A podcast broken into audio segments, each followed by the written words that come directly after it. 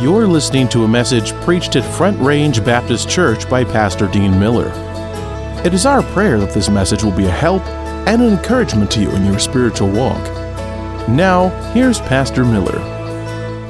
Find in your Bible for our Bible study Psalm 127, Psalm 127. And uh, again, I want to say that I'm grateful that we have such a broad uh, generational um, uh, group in these Wednesday night Bible studies because um, I'm, I'm, still, you know, try to finish out the summer before we get into school in the next few weeks and try to finish out some things that I planned on the home. We talked about protecting our homes emotionally. Um, I would encourage you to go back and listen to those because we live in a, we live in a world today where there is so much emotional um, damage and trauma that, that, takes, that takes place in, in homes when you have broken families, you have abuse situations. I can't tell you the number of kids that I, that I talked to uh, this summer at camp who've been uh, physically and sexually abused. Um, just absolutely a generation that has been preyed upon. And uh, we want to protect our families and our homes emotionally. And I believe as parents and as a church, we have that responsibility to, to protect emotionally. But then we talked about the physical health early on. We talked about protecting our homes' physical health. And, you know, we live in a very fast paced, high stress, high strung society and uh, a lot of sedentary things and, and, you know, fast food meals. And we want to protect our homes in physical. We want to take care of the bodies. The Bible says that we can glorify God in our body. And so we want to make sure that we're taking care of our homes physically and the physical health. People get sick. That doesn't mean that it's a spiritual problem uh, always, but, but people do get sick. Sickness happens. But we want to make sure that we're, we're managing our bodies as temples of the Holy Spirit. And we talked about that early on some physical things, emotional things. And now, over the next couple of Wednesday nights, we're going to look at protecting our homes spiritually. And, and this is where really the battle rages. Um, a, a, good diet plan and a good nutritional plan and exercise plan and good schedules and regimens and just guarding the things that come into our kids' lives, those are all very important. But we better remember that our children are, are massive players in the spiritual warfare that's going on in this world. And the devil's after their heart and the world's after their heart. Moms and dads need to be after their heart. And if we can, if we can achieve this and get some spiritual footing in the lives of our kids, then they become assets uh, on this battle between good and evil. They become spiritual warriors and, uh, and special forces. And the Bible's going to tell us this plainly in Psalm 127. And so let's look at this. This is one of my favorite Psalms. Psalm 127, let's look at it together. Except the Lord build the house. And again, let me just remind you this is one of those songs of degrees. And uh, there's been a lot of speculation about what the songs of degrees, what these mean. Uh, I personally believe that these were songs that were sung um, as, the, as the children of Israel came on their yearly pilgrimages back to Jerusalem to worship God uh, at the temple. And as they went up to Jerusalem, Jerusalem was set up in a beautiful position. And as the, as the children of Israel left their tribes and they began to journey across that promised land and making their way to, to uh, uh, the temple, I believe that they sang these songs as songs of degrees, songs of heights as they reached new heights. And it's interesting that many of these psalms have to deal with the family. And as these families are their individual tents and tribes, these families are singing about the home. They're singing about dad and mom and kids all serving the Lord together on their way to go worship the Lord. And wouldn't that be a big difference in a lot of lives if we were all coming to church singing instead of like, ah, ah, where are you? Like, we're going to be late, you know? And uh, we're sliding into our parking spot, yelling at the kids, next time you get up when I call you, hey, brother, how are you? You know, and then we're singing songs, Amazing Grace, how sweet the sound. I'm going to kill you when we get home that saved a wretch like me. You know, you know, you know what I'm talking about. We've all been there, right? How many of you know exactly what I'm talking about? Okay. All right. The rest of you, um, you're, you're just you're lying is what the problem is. But these are the songs of degrees, all right? Except the Lord build the house. Now, they're, they're, they're singing this. I want you to get this in your mind. This, this, this Israelite family is leaving, is leaving the, the, the land of the north in Dan. And they're traveling to Jerusalem for to come to the, the temple of God to worship. And I want you to see this family as, as, they, as they leave their place and they're coming down and they begin to sing, Except the Lord build the house. They labor in vain that build it. Think about what, that's, what that communicates to this family. We're going to the house of the Lord so that He can build our house. And uh, they're singing this song Except the Lord build the house, they labor in vain that build it. Except the Lord keep the city, the watchman waketh but in vain. It is vain for you to rise up early, to sit up late, to eat the bread of sorrows. For so he giveth his beloved sleep. Now, I've claimed that verse many times. Lord, you said you give your beloved sleep.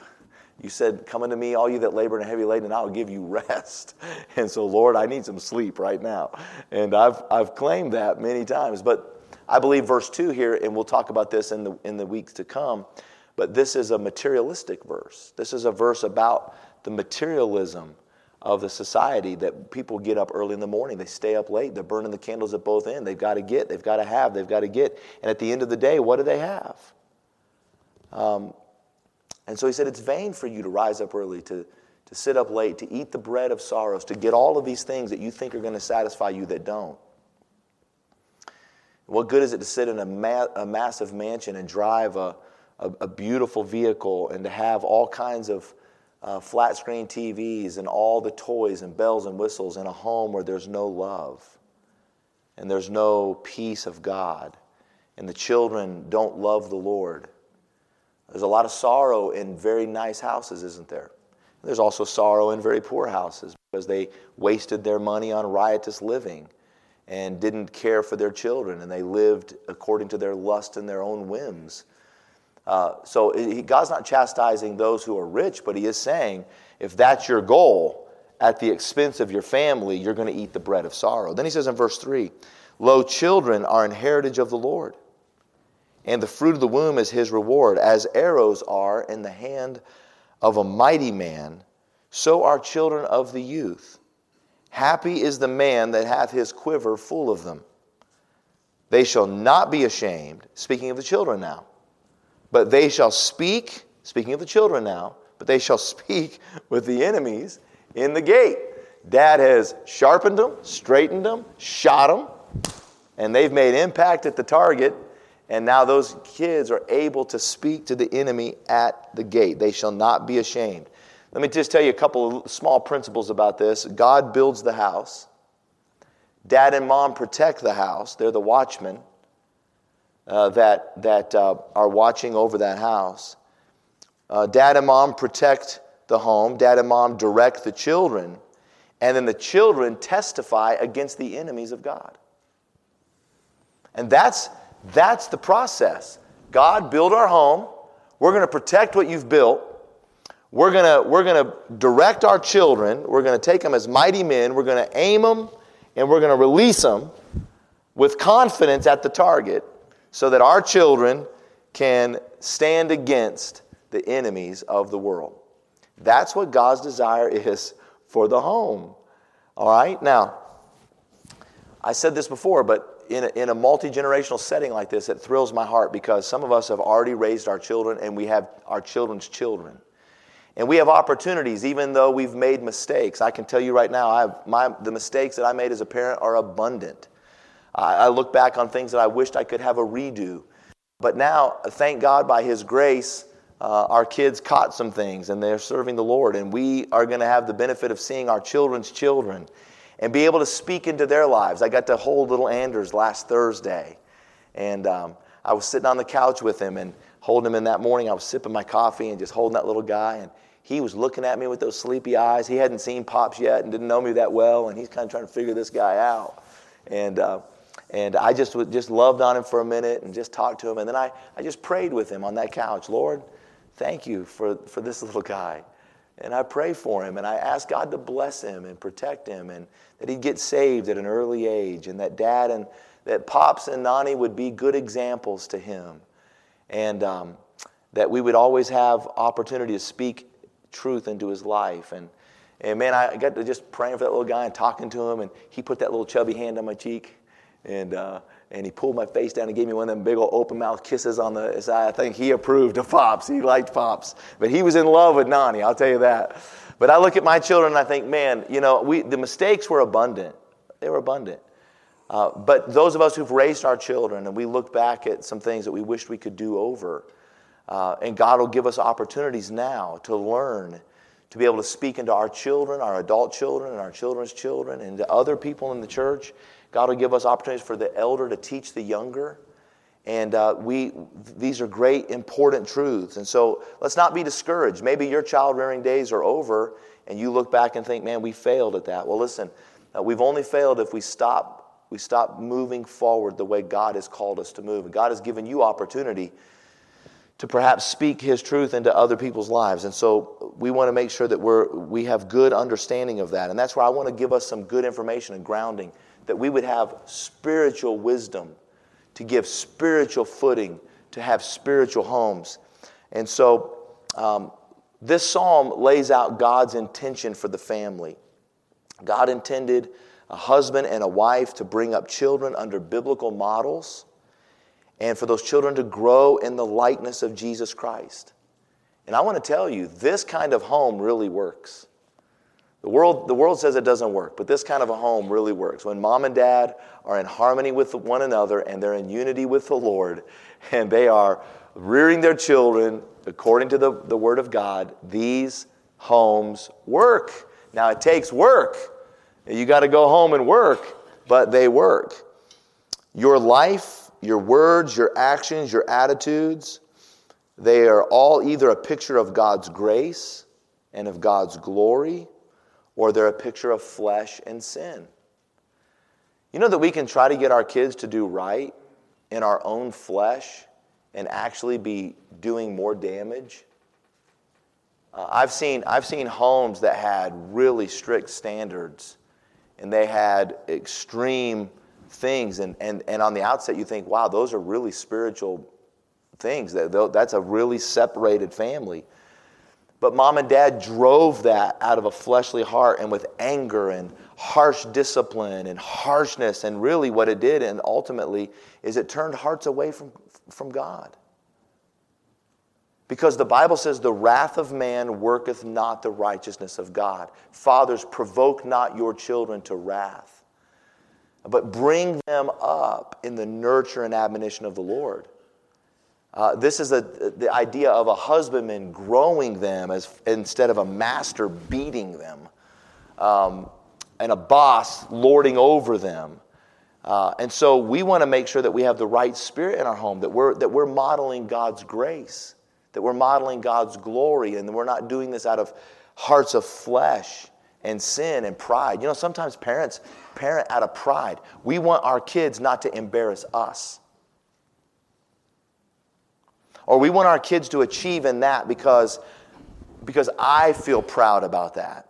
And sometimes we force our kids to live a life that we're actually living our life through them. And that's, that's a form of pride. Well, I don't want you to embarrass me, you know, or, or you're, you're going to do this because I want people to think well of us. Well, that's, that can be a form of pride. We ought to be instilling into our kids things out of a love for Christ and a love for His grace and glory. And, um, and, and God can produce those things in them much more than we can with our wrath and our manipulation and our, and our, our strategies, right? God's given us the rule book, He's given us the playbook, and then He's given us the Holy Spirit to help us. And we want to model that in the spirit that God has given us. Everything in the home, listen to this, this is so important. Everything in the home is meant to be a model, a living picture of our personal relationship with our Heavenly Father. Uh, I want to tell you, our, our uh, when, when Deanna was born and I held that little baby girl for the first time, I, I, I had a whole different perspective of my parents and of the Lord. That he called himself a heavenly father. And the joy that my daughter brought into my life, oh man. And the way that I loved her, I thought, man, is this the way that the Lord loves me? Well, he loves me with a love much more than that. And, uh, and God loves me with an everlasting love, right? He will not let us go. But, but man, there's so much that we learn about the relationship of the Heavenly Father through the relationships of the home. The, the, the husband and wife relationship mirror the relationship of Christ and His church. The relationship of a father and his children mirror the relationship of the Heavenly Father and His children. And these are all models. Many times, our children, they, they get their perception of God through their perception of their earthly fathers. If the earthly father is a tyrant and rager and he's, uh, he's, he's a man who, who yells and screams and quick to wrath, well, they get this idea that God's about ready to just to bring the club of judgment down on them all the time. If a dad is too passive, and he never brings any kind of discipline against sin. And they think, well, I can do whatever I want. And God's, there's no punishment. God's not going to do anything about this. And the Bible says that if a parent will, will, will discipline their children uh, while there's time and while there's hope, they can deliver their soul from hell. I, I often thought about that. How can my discipline of my children result in, in salvation? Well, because they understand the gravity and the, and the, and the, and the punishment of sin. They learned consequences and to face their own guilt. They didn't just learn that this makes dad mad, they learned this was wrong for me to do. There's a huge difference in that. When a dad stands as a righteous judge and delivers and executes righteous judgment, and the Bible tells us in the book of Ecclesiastes, chapter 8, that if judgment is not carried out speedily, then will the hearts of the sons of men be fully set in them to do evil. So parents cannot be too passive. You cannot be too aggressive. And we'll talk about some of those things a little bit later. But, but, the truth is, all of this is a model and a picture. You're, it, that, that, that floors me that my home is a living picture of the relationship of God and his people. The, the home is the answer. In, in the ills of society, the, the, the, there is so much God has encapsulated in the family that uh, is so, so powerful. And, and let me just make this statement your model speaks louder than your mouth. And many parents lose their way in this for several reasons. First of all, they get too busy. The verse 2 says we're getting up early and we're staying up too late and we're chasing after things and we're too busy to be the model parent that God wants us to be. Uh, if you're gonna if you're gonna model things in front of your children, you got to spend time with them, right? Some parents lose their way in this model because they get intimidated at the at the at the pressures and the and the uh, the, the, the responsibilities of parenting. They get intimidated by that. They get intimidated by their kids. have you ever seen a big man afraid of a kid? I have. I've seen some big old men that were tough men that had a little girl that could just, man, she could command old dad and he'd fold. Right? You ever, have you, anybody ever seen parents afraid of their kids? Yeah? Or we get proud. Parents lose their way because they get proud. They start seeing their home as um, a reflection of what people think of them. I will tell you, kids will humble you in a hurry. And kids will, kids will embarrass you and humble you. And you have to learn to take, take that when you're a kid. I remember, you know, my girls, my girls embarrassed me a number of occasions. Uh, I had Deanna one time in a little shopping cart. You call them carts out here. We call them buggies down in South. Uh, how many of you are buggy people? You go to get a shopping buggy. All right, good. Amen. So I had my buggy, and uh, Deanna was sitting in that little buggy, and, and uh, she, we're, we're in the checkout line, and, and Deanna said, Dad, if men have long hair, do they go to hell? And I said, well, not necessarily. I mean, it doesn't mean that they're going to go to hell, but but it's bad, right, Dad? It's bad. They shouldn't have it. They're, they're bad if they do that. They're really bad if men have long hair. And I said, Well, yeah, they shouldn't have long hair. The Bible talks about a man should have short hair. Yeah, that's, that's, that's true. Well, what about if they drink beer? Will they go to hell if they drink beer? And, and, and I said, I said, well, you know, no, they shouldn't. They shouldn't drink beer, but, but, but, but drinking beer won't send you to hell. What about they smoke cigarettes? Will they go to hell if they smoke cigarettes? Well, so it just makes them smell like they've been there, but it doesn't mean that they're going to go there. I'm having this little conversation with my daughter. I'm like, why is she asking that question? And I said, Deanna, why are you asking that? She said, is that man going to hell? And I turn around, and there's this guy. He's like 6'10", long hair, got beer and cigarettes, and oh man. And uh, I was so I was so embarrassed. And uh, I was fearing for my life. I'm sorry, sir. I'm, I'm sorry. She, I, I, this is my neighbor's kid. I'm just. oh man, if you can't laugh, you, you got problems. Some, there, there's some folks in here that look like they've been baptized in pickle juice, but but you know, parents, parents, you're to get we're to get embarrassed by our kids. I mean, I remember one time I had a Sunday school teacher come to me and said, uh, "Hey, can you come down here to your class? You're not going to believe what your daughter did. What she do?" Well, she was. we were having snack time in Sunday school, and now, I mean, she was only. Uh, I, I mean, she was only like two or three years old, and they were having snack time in Sunday school. I have no idea where she got this, but they they poured all the little juice and they had the crackers, and all of a sudden she just picked up her cup and she told everybody, "No, no, no, wait, wait, wait, wait, wait."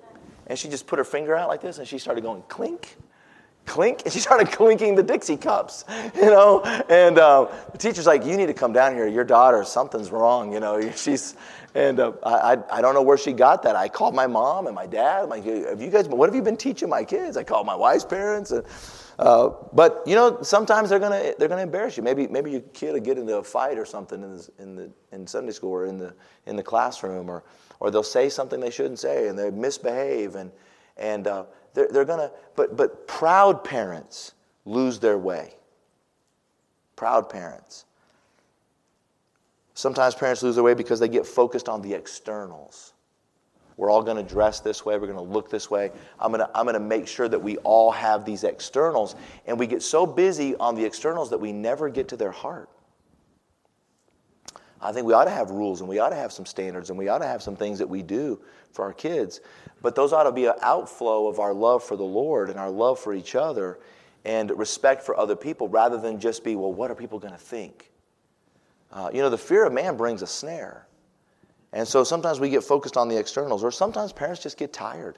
It's hard work, right? Being a parent is hard work.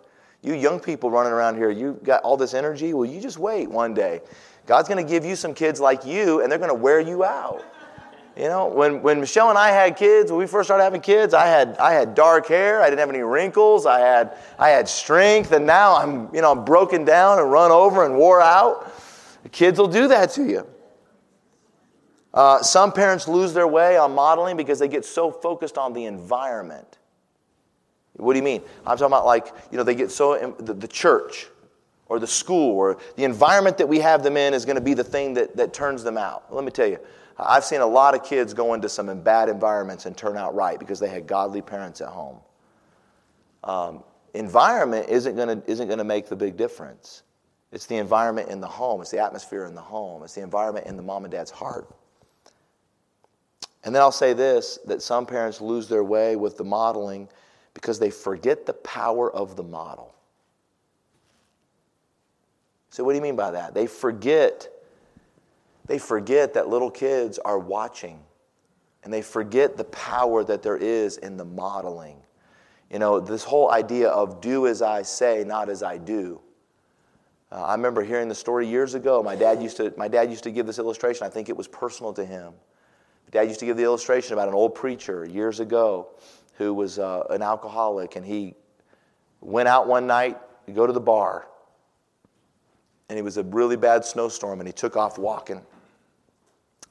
And he got he got 100 yards or so from the house going down that street. Snow was up to his knees and blowing and cold. And uh, he heard something behind him and he turned around. And there was this little boy uh, struggling through that snow, trying to, trying to get into his dad's footprint. And he said, Son, what are you doing? He said, I'm following your footprints, Daddy. And it so arrested that man's heart. He, he repented, he got saved, and eventually became a great preacher because he was arrested by the idea that his son was following in his footsteps. We forget the power of our model. Uh, but we're all modeling. What are we modeling? Uh, let, me, let me give you one point tonight, and then we'll break up and go to prayer. Parents can find their way to the biblical model of a home and to protect their, their family's spiritual well being by modeling real obedience. You know, there's an old saying that he who cannot obey cannot command. And that's a great military statement. A, a guy who can't follow orders has no business giving orders. And the same is true for parents. Parents oftentimes will demand obedience while they're disobedient. Now, I don't know if you've ever had this happen in your life, but there were several times that I had one of my little girls sitting on the end of the bed and I was standing over her giving instruction. Uh, Brianna, you disobeyed your mother. Your mom told you to do this. I don't know if you've ever had this happen, but while I was giving her, laying out for her what her sin and her crime was, the Holy Spirit was going, Yeah. And Dean, let me tell you what you did. I've been dealing with you about this and you've not been obedient. Has anybody else ever been, anybody else in here ever had that happen while you were giving discipline to your children? God was giving discipline to you? And how in the world can I command if I cannot obey? Uh, but the truth of the matter is, uh, the parents are to model real obedience. Write this reference down Uh, Deuteronomy chapter 11 and verse number 26. Listen to this very carefully. Behold, I set before you this day a blessing and a curse.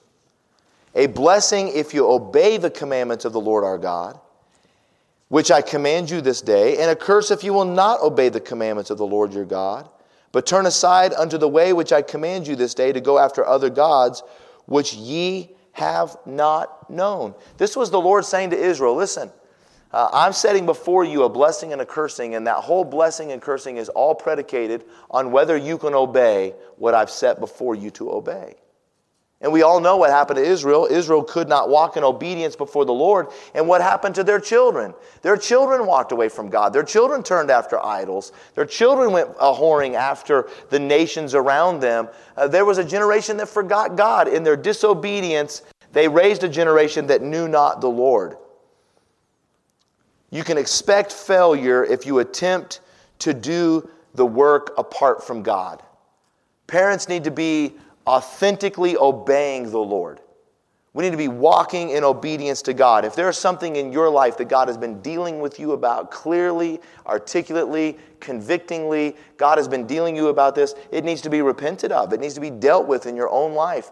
And, and you need to model obedience. There's been times in our, in our lives, our kids will see things in our lives that, that are, are glaring things that are, that are outside of God's will. Uh, God didn't want us to. Why are we watching that? Why are we listening to that? How is it okay for you to do that? And sometimes as parents, we'll say, well, you know, this is for the adults. You know, this is adults drink this, or adults do this, or adults can have that. And in other words, what we're saying is when you grow up, you can be a bad sinner, but right, not right now. Right now, you have to obey. There's an age that you can come to where you don't have to obey. And man, that's a terrible model. It's a terrible model. Our children ought to see us walking in true, authentic obedience. Authentic, passionate, committed living for Jesus Christ should be seen in your life. It's, it's, it's interesting to me that oftentimes as, as parents we don't realize this, but we, we, we propagate things in our kids' lives that we don't really, we don't even realize that we're doing. Uh, somebody calls and say, hey, so-and-so wanted to talk to you. Tell them I'm not here. And our, and our kids hear that. Or we make up an excuse, you know, uh, we can't do that right now. I, am and, and, we, and we, we, we say it's an excuse or a reason, but our kids know that we're lying. Um, and we got to be very, very, very careful to model in front of them authentic, passionate Christian living. You know, I, tell you this. I, have seen, I've seen some Christians who, who externally had everything on the right, and they knew what everybody else should be doing, and they had the most critical spirits. You know what they found themselves doing in their homes? Tearing other things down, gossiping, complaining, criticizing, and they thought they were doing it out of earshot of their kids. And you know what their kids became? Their kids became little jerks in the youth group, always causing trouble, gossiping, always, always causing drama in the group, always feel like they're the victim, always feeling like everybody was against them. And, and you know, where did they catch that? They caught that from parents who thought they were so right that they modeled something so very wrong. And their kids caught a critical spirit from them. We got to be very careful to model a passionate, authentic, committed living for Christ. You know, one of the most powerful things that ever happened to me in my life, this, this, meant, this, this made a massive impact in my life. my mom, we were getting ready for Sunday morning. My mom had beautiful hair. And my mom, when she would, when she would uh, get up and she would fix her hair, I don't know if, if, this is a normal thing. I've never seen my wife do it. I don't know if it's a normal thing, but my mom would take her hair, she would she would blow dry it or whatever and she'd do. But she would always do like this thing where she would she would do like this in the bathroom. Just like all like violently kind of throw her hair, you know. And then she'd fix it and her hair was always so beautiful and she just had this way of making that and of course it was the 80s, right? So like hair had to be like you know, and there was a lot of Miss Breck in the air, okay? I can just tell you right now. How many of you remember Miss, was it Miss Breck or Miss Brooke or something like that? I think it was Miss Breck hairspray. A lot of Aqua Net and hairspray in the air.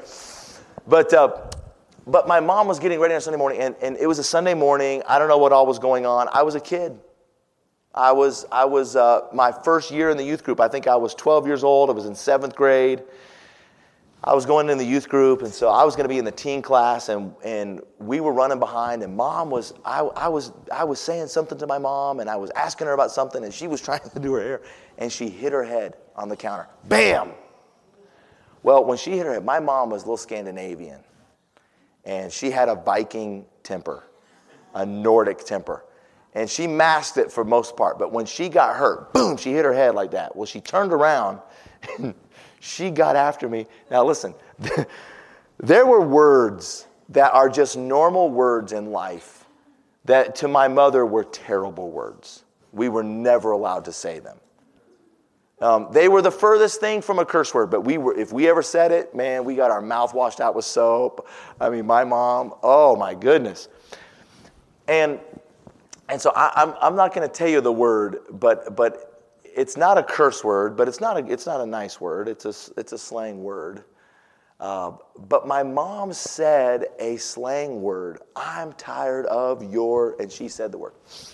And I could not believe that that came out of my precious mother's mouth. I could not believe it. And I mean, it was more it was more shocking than if she would have just smacked me in the face. It would have it would have had less impact she said, and I just, I could not believe it. And I walked out of there feeling so low. I brought my mother to vulgarity.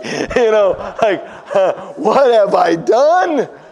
What have I done? Man, we got in the car, we drove to church. It was like the quietest ride. My mom's up there, and I'm thinking, my mom said a bad word at me. And it was terrible.